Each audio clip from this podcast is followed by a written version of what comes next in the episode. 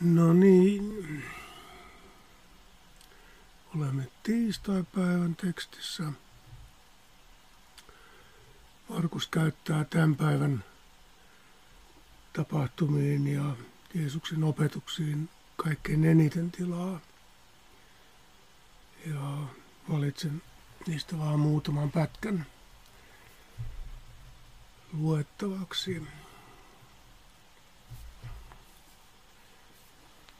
Ensin, ensin tuota, kommentoin, no pirskaten hiiri, saa tekstiä taas liikkuu.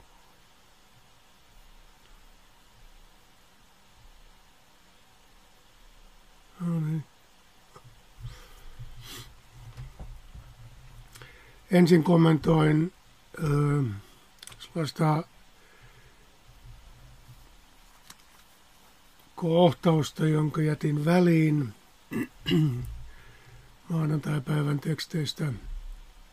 Jeesus, kohta, jossa Jeesus saa vähän niin kuin kiukunpuuskan näköisen kohtauksia, kiroaa yhden viikunapuun. En nyt käsittele sitä, sen voit lukea Teoblogissa. Se on kuitenkin,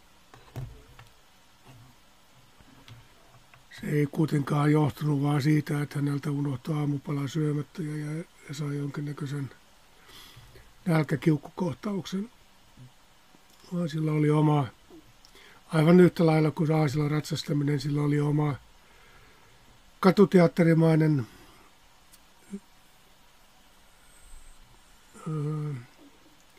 opetuksensa tai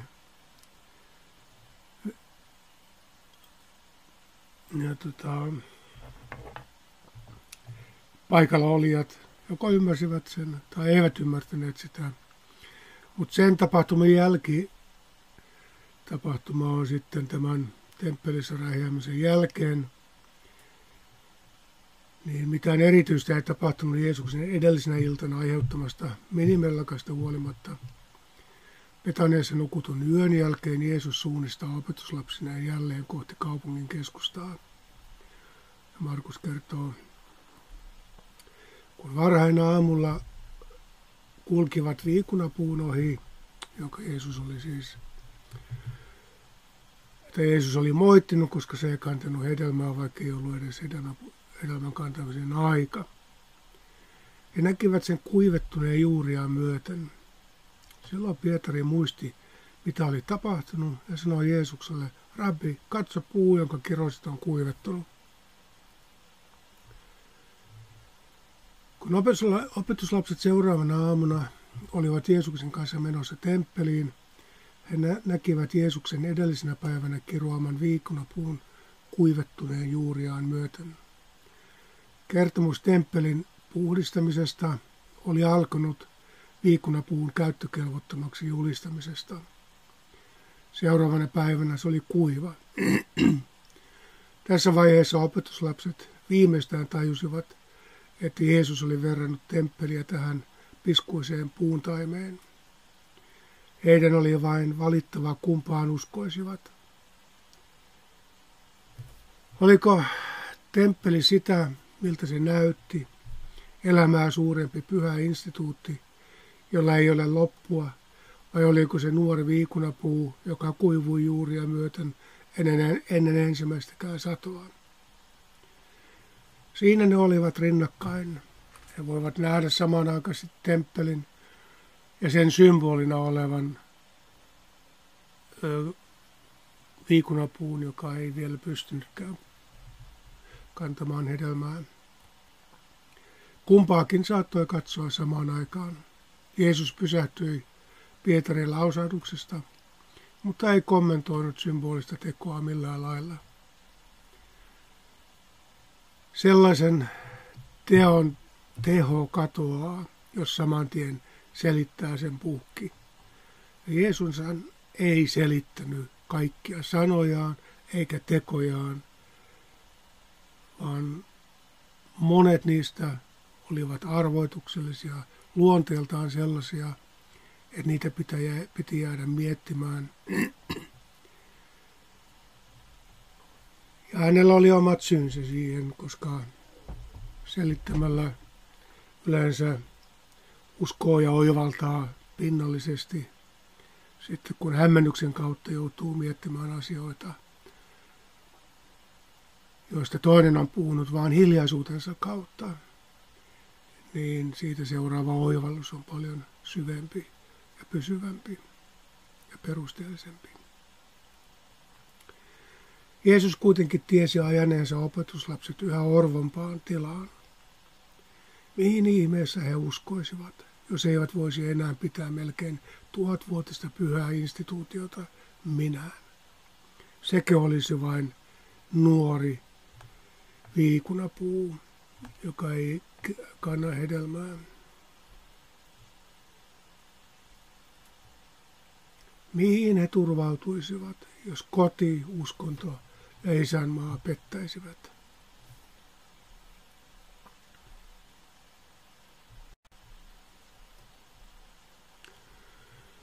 No, Jeesuksella oli siihen lyhyt ja ytimekäs vastaus.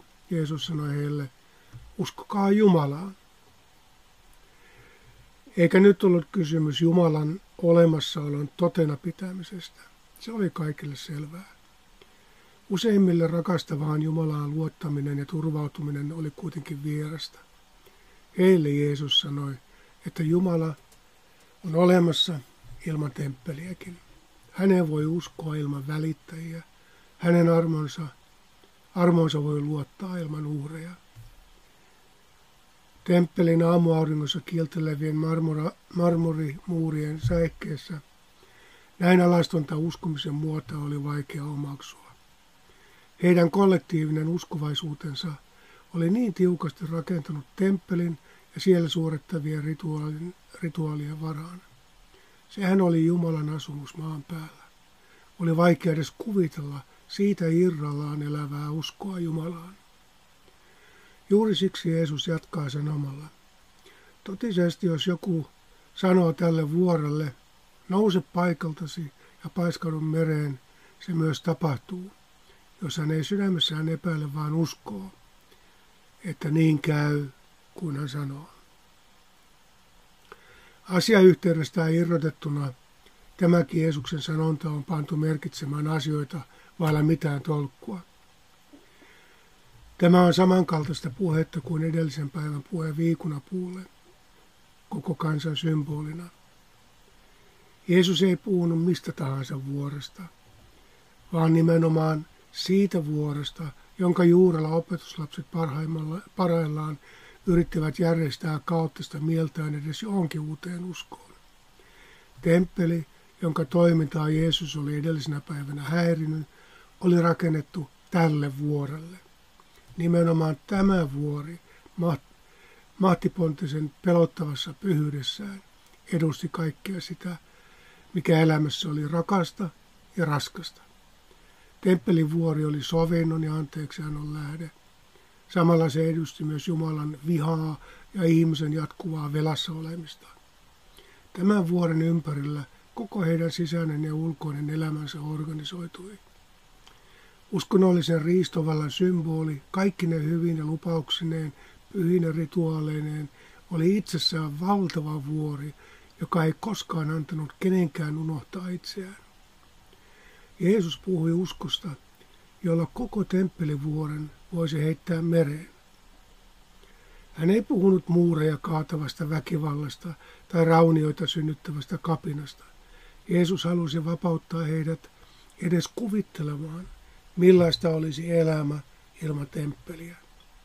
Pyhän pelon symbolinen keskus uppuaisi mereen heti, kun yksilö lakkaisi sitä pelkäämästä ja alkaisi uskoa yhteisöllisyyteen ilman hylkäämistä ja taivaalliseen isään, joka rakasti kaikkia ilman pienintäkään varausta.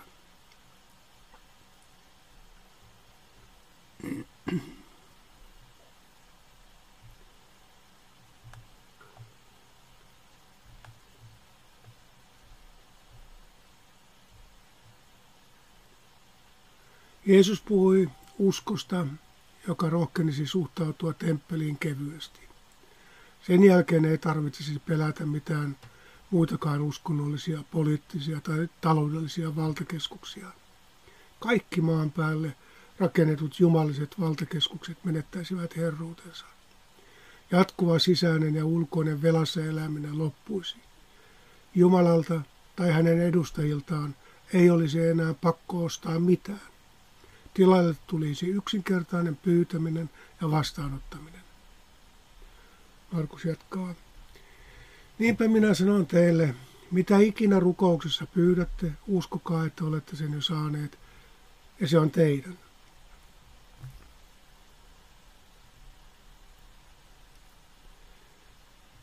Enkä minä usko Jeesuksen nyt lupaavan seuraajilleen valkeita ratsuja, kultaa tai kunniaa.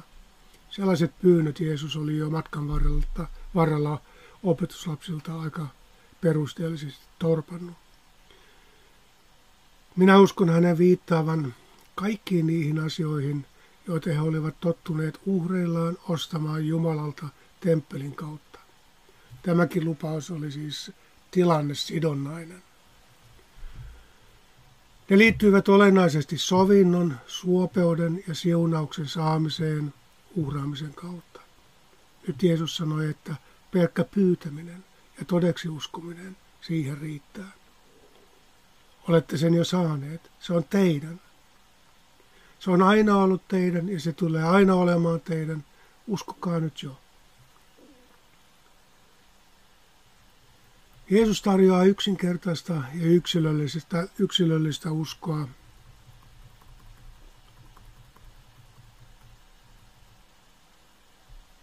Jumalan kollektiivisen rituaalimagian tilille. Otetaan vaan uusiksi. Jeesus tarjoaa yksinkertaista ja yksilöllistä uskoa Jumalaan kollektiivisen rituaalimagian tilalle. Jeesus korosti yksilön kykyä tehdä itsensä puolesta sitä, mitä aikaisemmin oli voinut ostaa vain uskonnolliselta systeemiltä. Eikä se itsensä puolesta tekeminen tässä yhteydessä tarkoittanut muuta kuin tarvitsevaksi suostumista, armahdetuksi nöyrtymistä. Tämä melkein yltiöyksilöllinen korostus on välttämätön välivaihe, jotta siirtyminen kollektiivisesta identiteetistä väkivallattomaan yhteisöllisyyteen olisi mahdollinen. Vanhojen valtakeskusten ja kukkulan kuninkaiden heittäminen mereen ei kuitenkaan riittäisi. Pitäisi löytää joku radikaalisti uusi tapa rakentua Jumalan uskovaksi yhteisöksi. Jeesuksen tarjoama uusi kalliopohja tämän valtavan vuoren tilalle on kiusallisen yksinkertainen ja arkinen. Antakaa anteeksi.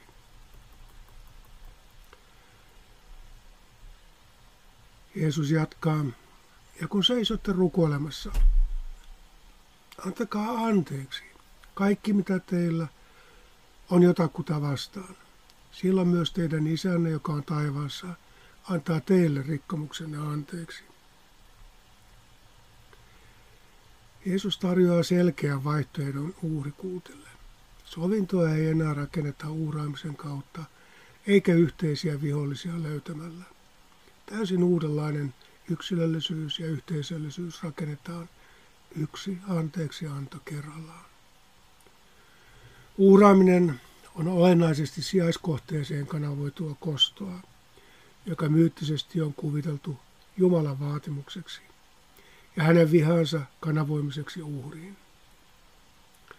Sellainen käytäntö toki pitää yhteisön sisäistä väkivaltaa kurissa, mutta jättää sen kuitenkin oman väkivaltaisuutensa orjaksi.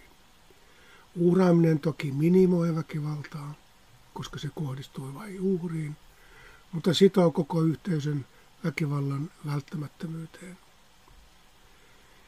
Jeesus vaatii kostosta luopumista sen kaikissa muodoissaan. Siksi myös uhraaminen, uhraamisen oli loputtava.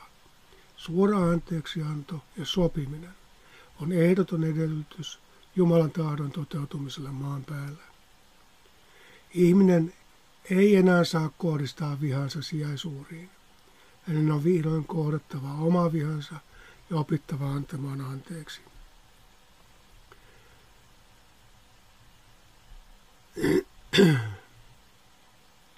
Jos ette anna anteeksi, ei teidän taivaallinen isännekään anna anteeksi teidän rikkomuksianne.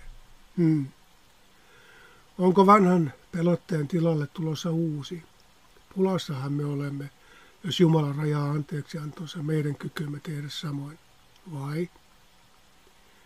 Turha näiden sanojen ankaruutta on yrittää loiventaa. Jeesus teki aivan selväksi sen, että anteeksianto saavuttaisi opetuslapset vasta, kun ne suostuisivat antamaan sitä eteenpäin.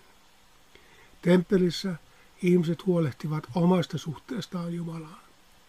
Suurella vaivalla ja korkealla hinnalla. Jeesus ei pitänyt sitä vain turhana, vaan itsepetoksellisena ja vääränä. Kenenkään ei tarvinnut ostaa Jumalan anteeksiantoa, mutta kaikkien piti nöyr- nöyrtyä antamaan sitä edelleen. Ei Jumala tarvinnut uhreja. Me niitä jatkuvasti vaadimme. Ei Jumalalla ole mitään anteeksiannon esteitä. Meillä niitä on. Ei Jumalan vihaa tarvinnut lepyttää. Ihmisten omaa vihaa piti voittaa. Syntipukki tai mikä tahansa muu sijaisuuri voi kyllä hillitä väkivaltaa. Ainoastaan anteeksi antaminen muuttaa väkivallan sovinnoksi ihmisten välillä. Temppelissä ihmiset kävivät ostamassa anteeksiantoa vain itselleen. Jeesus tarjosi anteeksiantoa, jonka luonteeseen kuului armon edelleen jakaminen. Hän oli tullut rakentamaan Jumalan valtakuntaa ihmisten kesken. Siksi ihmisten pitäisi alkaa huolehtia anteeksiannon toimivuudesta ihmisten kesken. Totuudellisuudesta ja armosta tulisi Jumalan valtakunnan tärkein sosiaalisen pääoman rakennustapaan. Koko uhrikultti oli määritellyt ongelman virheellisesti.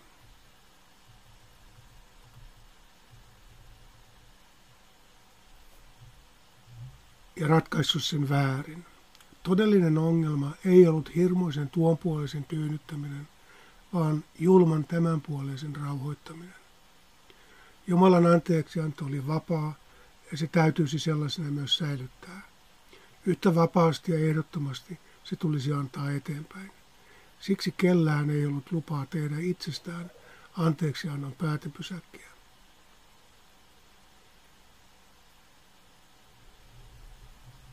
Joku edellisessä keskustelussa, pääsiäiskeskustelussa, jota emme nauttaneet, kyseli, että miksi pääpaino on aina antamisessa eikä anteeksi pyytämisessä. Mä jäin sitä miettimään ja mä luulen, että tässä Jeesus yrittää öö, irrottaa kuulijansa sellaisesta itsekeskeisestä sovinnon hakemisesta. Sitä tehtiin uhrautumalla, uhri, uhreja antamalla. Ja keskeisenä oli niin kuin omien syntien anteeksi saaminen.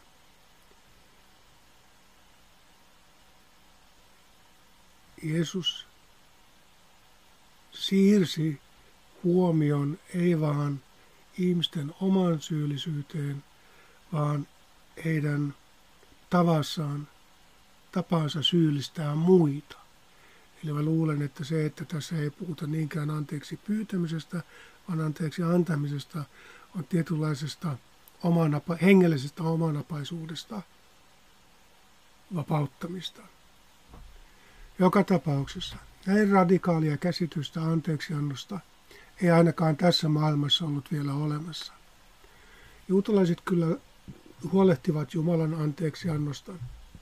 Kostusta pidättäytyminenkin tai ainakin sen rajaaminen oli tärkeää. Vahingonkorvauksia piti maksaa ja riidat piti sovittaa ja niin eteenpäin. Mutta uhrin tarjoama ehdoton anteeksianto rikkoi kaikkien oikeuden tajua vastaan. Ja silloin tarkoitan uhrilla Jeesusta, eli ihmisen uhri, joka tarjoaa ehdotonta anteeksiantoa. Siinä oli jotain uutta. Sellainen oli myös kreikkalaisten ja roomalaisten mielestä oikeutta halventavaa. Ja siksi täyttä hullutusta tämän maailman viisaille, niin kuin Paavali myöhemmin totesi. Kun Jeesus sanoi, että meidän pitää tehdä niin Jumalan esimerkkiä seuraten, hän ravisteli koko kosmoksen perusjärjestystä. Mitä oikeudelle ja sovittamiselle tapahtuu, jos anteeksianto olisi vapaata ja ilmaista? Temppelissä pidettiin yllä sekä oikeutta että jatkuvaa sovinnon ostamista ja velan maksamista. Sellainen on aina kuulunut kaikkien kulttuurien peruspilareihin, uskonnollisiin sellaiseen. Nyt Jeesus kehotti lopettamaan koko uskonnollisen perusjärjestyksen ja soveltamaan yksinkertaista anteeksi antamista ja anteeksi pyytämistä sen tilalle. Jumalan anteeksiantoa ei enää voinut ostaa, mutta sitä ei myöskään saanut olla jakamatta eteenpäin. Se oli luonteeltaan samaan velvoittava. Tämä vapautti yksilön toimimaan vastoin yhteisöllisiä velvoitteita. Anteeksi annetulla olisi nyt vapaus tehdä sovintoa. Vapaus tehdä sovintoa yhteisön vihollisten kanssa.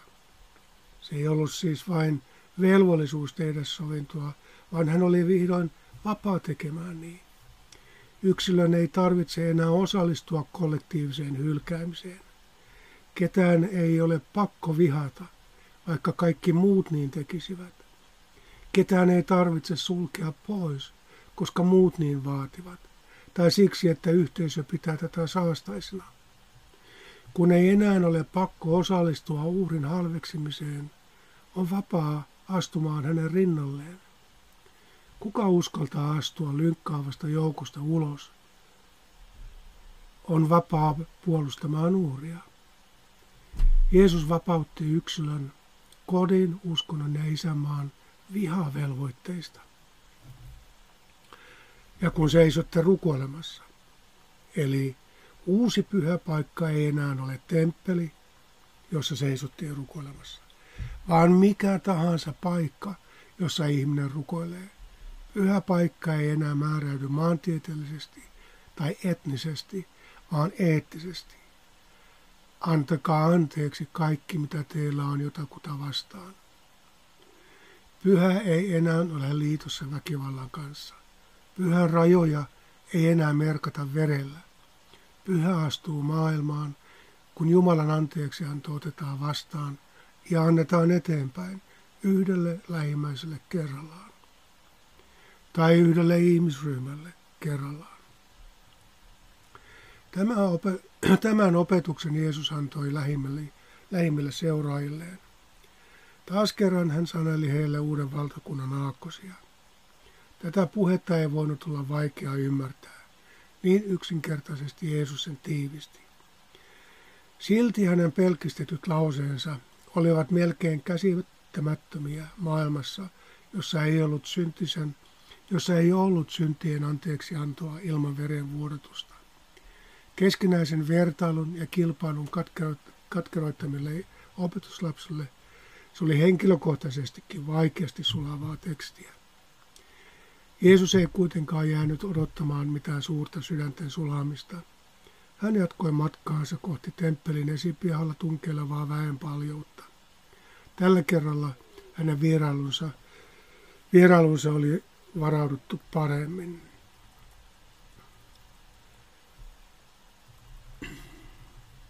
Markus jatkaa sanomalla, että he tulivat taas Jerusalemiin, kun Jeesus kävi temppelissä. Tulivat ylipapit, lainopettajat ja vanhemmat hänen luokseen ja osasivat häntä odottaa. Ylipapit, lainopettajat ja vanhemmat edustivat uskontoa, lakia ja politiikkaa, eli pyhitetyn väkivallan kaikkein kunnioitetuimpia muotoja. Erillistä talousvalen edustajaa ei tarvittu, koska markkinavoimat olivat Jeesuksen aikana tiukasti tämän epäpyhän kolminaisuuden ohjaksissa. Näiden tahojen eliitistä rakentui korkein juutalainen auktoriteetti. Sitä kutsuttiin Sanhedriniksi. Juuri heidän taloudellisen ylivaltansa uskonnollisia perusteita Jeesus oli edellisenä päivänä ravistellut. Jotkut pitävät epäuskottavana, että kansan korkein mahdollinen auktoriteetti olisi alentunut kaiken kansan nähden ja kuulen kohtaamaan Jeesuksen kuin vertaisensa. Ehkä valtaeliitti oli kuitenkin päättä, päätellyt, että oman ydinreviiriä, omaa ydinreviiriä piti puolustaa painavimmalla mahdollisella arvovallalla. He eivät voineet kontrolloida kaikkia, mitä erämaassa, Galilean kylissä tai edes Jerusalemin laitamilla tehtiin. Vallan keskustaa heidän oli kuitenkin pakko osoittaa hallitsevansa. Olihan Jeesus edellisenä päivänä julkisesti uhmannut heidän valtuuksiaan. Nöyryytyksen piti vastata mahdollis- nöyryytykseen piti vastata mahdollisimman ylivoimaisella vastanöyryytyksellä. Tänään Jeesus ei pääsisi yllättämään heitä.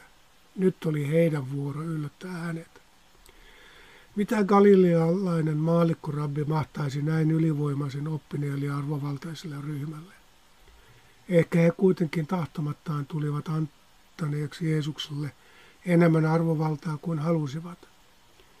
Julkisia väittelyjä järjestettiin nimittäin yleensä vain vertaisten välillä. Ja nyt he epäsuorasti kohtelevat Jeesusta vertaisinaan. He aloittivat näennäisen avoimella kysymyksellä, jonka tarkoitus oli kättelyssä murskata Jeesuksen oikeus tehdä yhtään mitään. He kysyivät, millä valtuuksella sinä tällaista teet? He viittasivat vähintäänkin edellisen päivän pyhän häväistykseen. Se oli paikallisen yleisönkin tuoreissa muistissa. Todennäköisesti he samalla tarkoittivat Jeesuksen koko kolmivuotista toimintaa. Tässä vaiheessa heillä oli siitä aika kattava käsitys. Jotta ydinkysymys ei jäisi kenellekään epäselväksi, he toistivat sen toisessa muodossa. Kuka sinut on valtuuttanut tekemään tätä? Toinen kysymys oli ensimmäistä henkilökohtaisempi. He tiesivät varmasti, ettei kukaan heidän kollegansa ollut antanut Jeesukselle mitään valtuuksia. Ja tässä valtakunnassa ei kukaan, ei ainakaan uskonnollisella tasolla, saanut tehdä mitään ilman heidän lupansa. He eivät voineet edes kuvitella heistä riippumattomien valtuuksien olemassaoloa. Vahvasti hierarkisessa yhteiskunnassa ei ollut vapaita toimijoita. Jokainen toimi jonkun valtuuttamana. Kaikki muu rikkoi pyhää lakia ja järjestystä, vaikka ei olisi sinänsä ollut rikollista. Jos Jeesuksella ylipäänsä oli mitään valtuuksia, niiden on täytynyt tulla tämän systeemin ulkopuolelta, mutta mistä ja keneltä? He yrittivät vietellä Jeesusta välttämään, väittämään kaikkien edessä, että hän on toiminut Jumalan valtuuksilla. Se olisi Jumalan pilkkaamista ja riittäisi syyksi hänen vangitsemiseensa, sillä kaikkihan tunsivat kyllä Jumalan valtuus, valtuutusketjun. Se ei todellakaan alkanut Galilean maaseudun sivistymättömistä moukista. Vaikka häntä vastassa on korkein mahdollinen juutalainen auktoriteetti, Jeesus ei antaudu altavastaajaksi. Hän ei repäty silmiään, vaikka julkisen kuulustelun häikäisevä valo osuu suoraan häneen. Harkitun rauhallisesti hän kääntää valokeilan takaisin mahtipontisen aloitteen tekijöihin. Yleisen huomio siirtyy valtaeliittiin, valtaeliitin akilleen kantapäähän. Jeesus palautti kysymyksen heille vähän eri muodossa. Hän nosti pöydälle toisen valtuuksitta toimineen miehen ja esitti haastajilleen hyvin ladatun ja vaarallisen vastakysymyksen.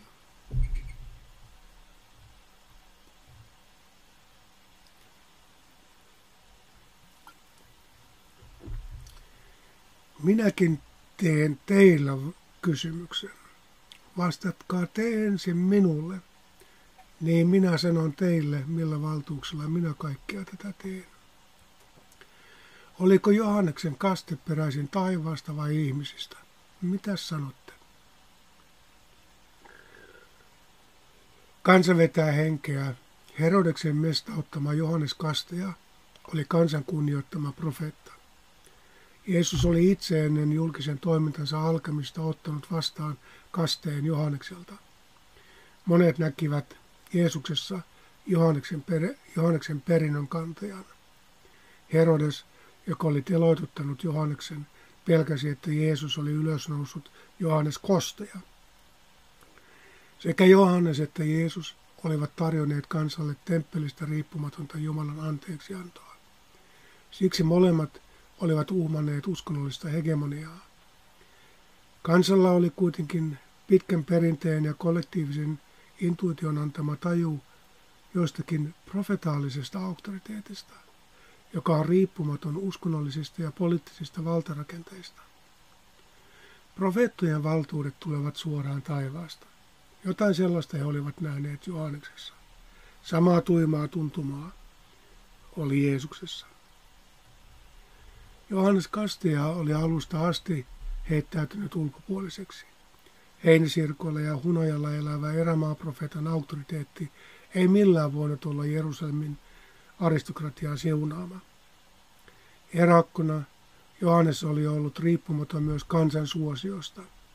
Juuri siksi hänellä oli profetaalista vakuuttavuutta. Hänen valtuutensa näytti tulevan vain Jumalalta. Uskonnon, lain ja politiikan edustajien auktoriteetti tuli siitä, että heillä oli valta sulkea ulos, hylätä, uhrata ja tuomita kuolemaan. Eliitin valta oli riippuvainen sekä kansan pelosta että suosiosta. Siksi se oli itse sulkeutunut taivaallisilta valtuuksilta. Alhaalta päin valtansa saanut auktoriteetti tarvitsi vain mytologisesti perusteltuja taivaallisia taruja harjoittamansa väkivallan perusteeksi. Nyt he olivat aivan hukassa. Markus jatkaa. He neuvottelivat keskenään, hmm, jos sanomme taivaasta, hän sanoo, miksi sitten ette uskoneet häntä? Sanoisimmeko sitten ihmisistä?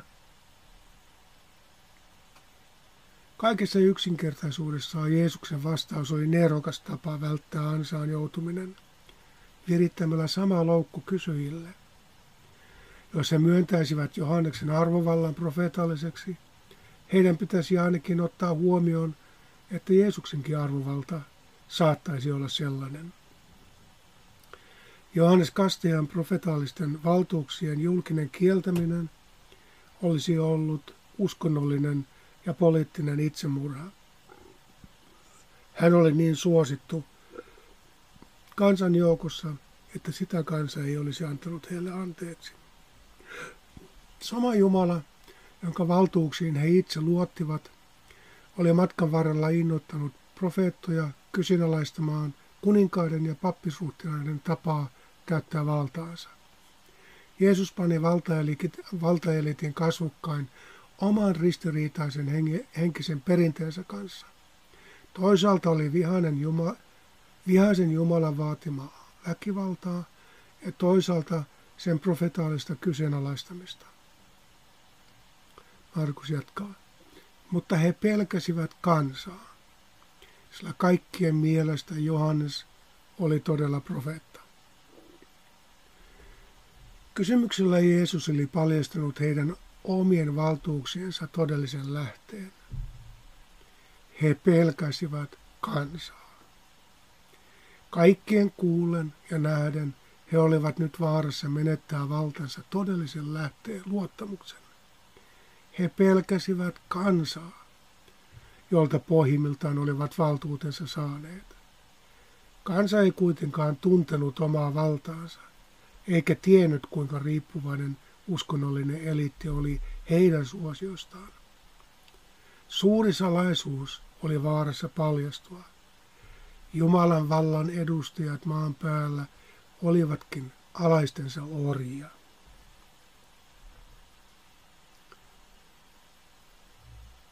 Näin Jeesus uhkasi heidän valtansa perusteita. Ei siksi, että ihmiset olisivat joukottain siirtyneet Jeesuksen puolelle. Kansan enemmistö sitoutui vankan tottumuksen kautta vanhoihin perinteisiin. Silti liian moni oli edes hetken aikaa ollut vaihtoehtoisen vaikutusvallan alla. Jeesus oli hämmentänyt heidän itsestäänselvyyksiään sen verran, että yhteiskunnallisen kaaoksen uhka väreili ilmassa. Mitä enemmän kysymyksiä kansa uskalsi miettiä, sitä vaikeampi heitä olisi hallita. Poliittisesti eristyksissä elävä eliitti pelkäsi kansaa, jota uskoivat palvelevansa. Vuoropuhelua kuunteleva kansa ei missään tapauksessa saisi oivaltaa, että heidän jumalalliseksi luulemansa ehdoton auktoriteetti ei ollutkaan ihan sitä, miltä se näytti. Heidän omaa uhriksi joutumisen pelkonsa ei saisi paljastua uskonnollisen, laillisen ja poliittisen vallan lähteeksi. Jeesuksen haastajat eivät näytä edes miettivän oikeata vastausta kysymykseen. Tässä tilanteessa heillä ei mielestään ollut varaa totuuteen. Kumpi tahansa vastaus olisi maksanut heille liikaa. Markus sanoo, niin he vastasivat Jeesukselle, emme tiedä. Emme tiedä. Emme tiedä. Mestari taktikkoina ylipapit ja kirjanoppineet eivät suostuneet Jeesuksen tarjoamiin vastausvaihtoehtoihin. He keksivät kolmannen vaihtoehdon. Tiedon korkein auktoriteetti vetäytyi piiloon laskelmoidun tietämättömyyden taakse. Vastaus tuskin ilmaisi julkista nöyrtymistä tai vilpitöntä tietämättömyyden myöntämistä.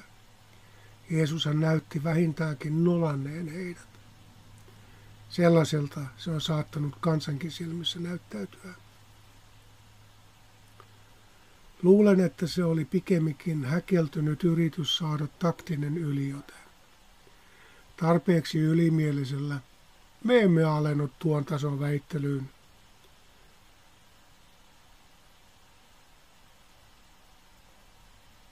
Mä jätin yhden rivin väliin. Eli tarpeeksi ylimielisellä eleellä he ovat saattaneet viestiä, että Jeesuksen vastakysymys oli liian halpa vastattavaksi. Eli me emme alennut tuon tason väittelyyn. Muodollinen, mutta vähättelevä tietämättömyyden myöntäminen on voinut olla viimeinen yritys väistää julkinen nöyryytys. Tietämättömyyteen vetoaminen ei kuitenkaan ollut ihan vaaratontakaan. Se söi nöyryyttävällä tavalla heidän uskottavuuttaan kansan edessä. Jeesuksen katuuskottavuus puolestaan sai uutta nostetta. Hän osoitti suvereenin riippumattomuutensa sekä kansan että hallitsijoiden suosiosta. Markus sanoo Jeesuksen vastanneen, en minäkään sitten sano teille, millä valtuuksella minä kaikkea tätä teen. Jos eliitti yritti piiloutua näennäisen ja ylimielisen tietämättömyyden taakse, Jeesus tunkeutui heidän sumutusyrityksensä läpi. Koska he eivät vastaa, ei hänkään vastaa. Kummallakin oli omat syynsä siihen.